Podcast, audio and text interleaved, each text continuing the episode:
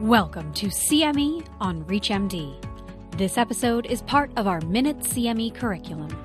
Prior to beginning the activity, please be sure to review the faculty and commercial support disclosure statements as well as the learning objectives.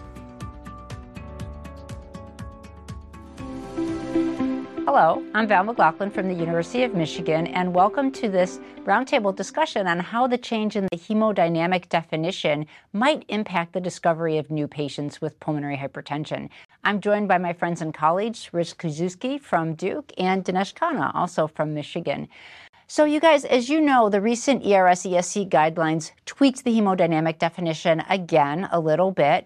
Uh, at the last World Symposium, we lowered the pressure threshold from 20 to 25, and now they've also lowered the PVR threshold from 3 to 2. So, Rich, do you think that we will now discover more patients with pulmonary arterial hypertension with these changes in thresholds? Yeah, Val, I, I do think we're probably going to see more people get a diagnosis. Uh, the question is going to be how is that going to impact in terms of what we do clinically? I think clearly it's going to increase sensitivity. We're going to see many more patients with a label as having pulmonary arterial hypertension, but it's still, I think the onus is going to fall on us to try to differentiate whether it's truly pulmonary venous or pulmonary arterial, and, and that PVR change, I think, is going to be a big one for that. Yeah, I think that's a great point. When I think about my practice, the opportunities I have for the earliest diagnosis are in the scleroderma patient that Dinesh screens and sends to us. I think what you're talking about, all those patients with a lot of comorbidities, is it really group two? Is it group one? That's going to be a challenge to differentiate. Sure is. Dinesh, you know, we have to be more cognizant of socioeconomic climate and, and, and diversity and healthcare disparities. You know, do you think that this is going to impact patients of all socioeconomic statuses as, as we look at the earlier diagnosis? That's a great question, Val. I think that is a hope. But when you look at our practice in Michigan, most of the patients that we see are tend to be more well-educated Caucasian patients I do see that in scleroderma or other connective tissue diseases, there's a clear disparity in the diagnosis and screening. So we really have to push that forward, and that is our hope. But I don't think at this time we have been able to really bridge the socioeconomic gap that we see in the screening and diagnosis of pulmonary hypertension. Yeah, I absolutely agree. We have a lot of work to do on that. You know, there are whole areas that don't have centers that don't have a lot of education about this or don't have the resources. So it certainly is an opportunity for improvement. Rich, I know you're very passionate about congenital heart disease. Do you think that patients with congenital heart disease might be uh, impacted or diagnosed earlier, not as early? You know, will this impact CHD as much as IPAH? Yeah, Val, I think it's a complex question. In congenital heart disease, we tend to break folks down into different groupings. Um, as you know, there are people with repaired shunts, there are people with unrepaired shunts, there are people with Eisenmengers, and then there's the small shunts with, you know, that probably aren't related to the PH.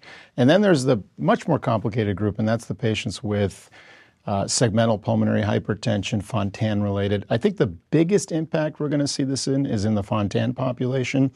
When you don't have a, a subpulmonic pumping chamber, your pressures, your resistances are going to be quite low. And, you know, we don't tolerate any increase in PVR. The patients don't tolerate that. Once that Fontan pressure rises because the PVR is a little bit elevated, that's a real problem. So I think lowering that threshold for that population, we're going to be diagnosing a lot more people who could potentially benefit from therapy. I don't think it'll affect the people with uncorrected shunts. The corrected shunts, I think, will be identifying more patients. Um, and I think the small defects will be impacted the same way we're going to impact IPH. Great. And Dinesh, you've really been a champion for screening and early detection of PAH in the scleroderma population, published a great deal on this, and really executed in practice. Like the earliest patients I see are the scleroderma patients that your team screens and sends to us. So, do you think this change in definition will impact how aggressive patients are screened or how early we might see scleroderma patients? Yeah, absolutely. I mean, you and I work together pretty closely and you know, you and I have published on this in the European Respiratory Journal in 2019, and we looked at our Michigan cohort for the six World Symposium definition. And the, when they lowered the mean PAP to greater than 20 but kept the PVR at 3 or greater, it really did not add more patients. But by decreasing the PVR to 2, you know, we, are, we will be adding about 25 to 30 percent more patients in our cohort that are now classified as pulmonary arterial hypertension. We also looked at the DETECT database, and in there, there's an additional 50%, five zero, patients that are added to it. So I think it will substantially add the CTD patients who meet this hemodynamic definition. Now, the key question is does the treatment impact how do these patients do? And I'm sure we'll talk more about that in other sessions. Yeah, and I think that's a really great point. So, in the ERS ESC guidelines, while they lower the definition, and we certainly have opportunities to see some of these patients earlier, they were very clear that the treatment algorithm did not apply to those with a PVR of two to three.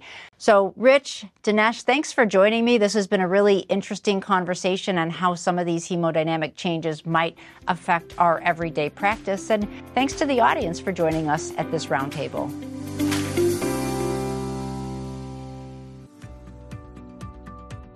You've been listening to CME on ReachMD.